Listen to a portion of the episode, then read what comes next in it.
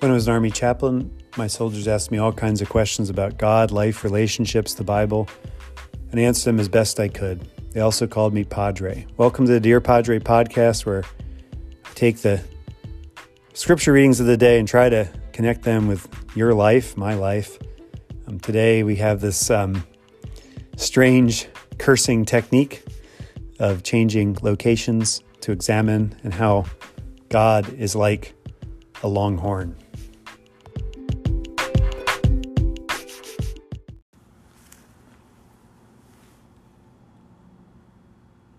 When people are trying to curse you, when people are trying to curse God's people in the story in Numbers, they try different strategies. They try to come at you from different angles.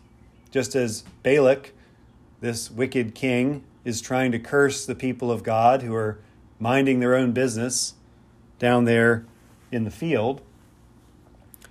They're just minding their own business and Sorry, let me. While they're minding their own business, Balak is trying to curse them.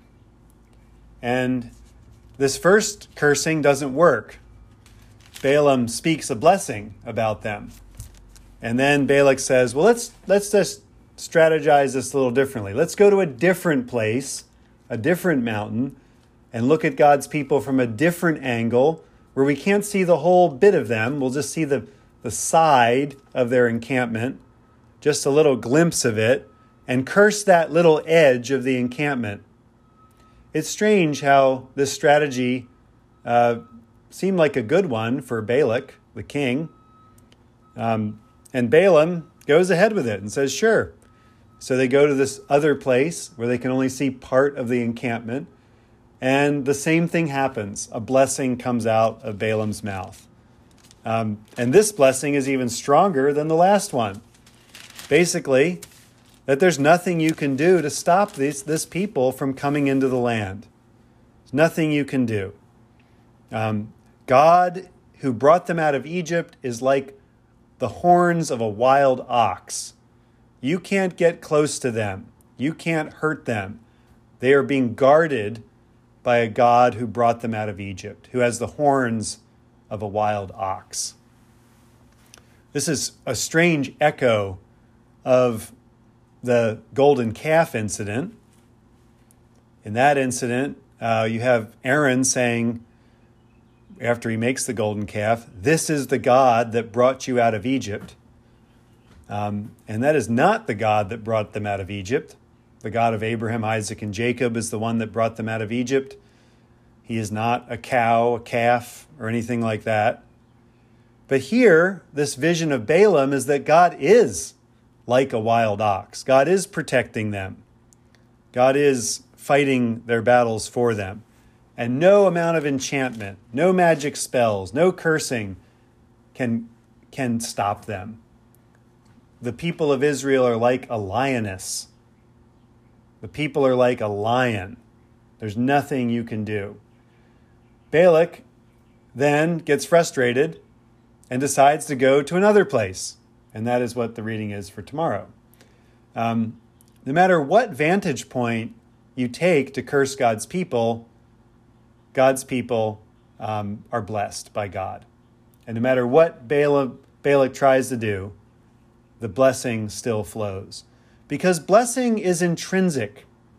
This is how blessing and cursing works. When we bless something, we are saying God is already there, God is already present in your life. God is already present in this place. And we want to announce that to the powers of this world. Um, that is what blessing is. And so there's nothing Balak can do or Balaam can do to change what God has already done for the people of God. God has rescued them, God has saved them, God has brought them to where they are. And no one can shake that. And that's true for you too. God has brought you here to this place in your life. And even though it's not perfect, even though you have struggles and temptations and trials and setbacks and discouragements and all those things, things that maybe never seem to get better on some level, God has brought you here. God is with you. God is going to walk with you, and no one can change that, no matter what they say, no matter how they curse from different angles. um, God has got you. And God is like a wild ox. So when they get close, those horns are going to swing and protect you.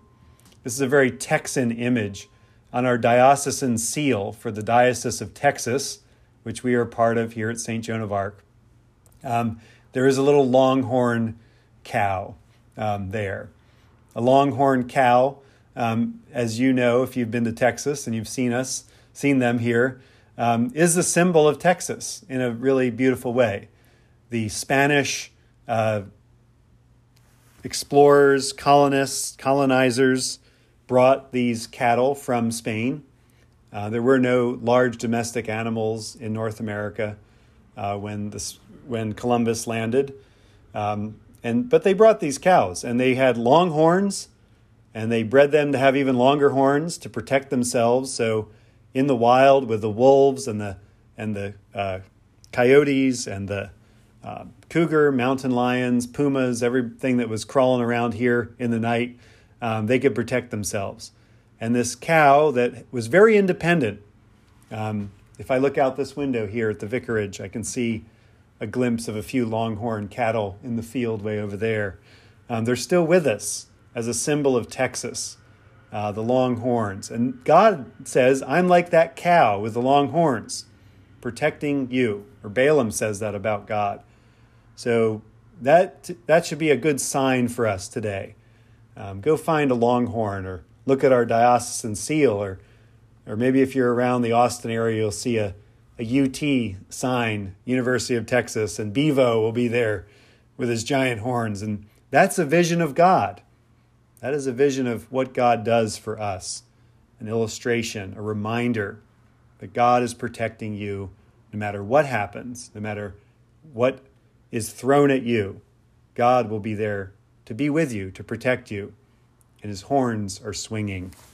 Amen. Our Father, who art in heaven, hallowed be thy name. Thy kingdom come, thy will be done, on earth as it is in heaven. Give us this day our daily bread, and forgive us our trespasses, as we forgive those who trespass against us and lead us not into temptation, but deliver us from evil. For thine is the kingdom, and the power, and the glory, forever and ever. Amen.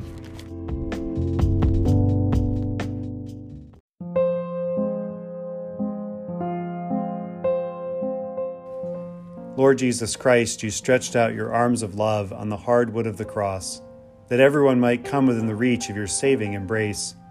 So clothe us in your Spirit that we, reaching forth our hands in love, may bring those who do not know you to the knowledge and love of you, for the honor of your name.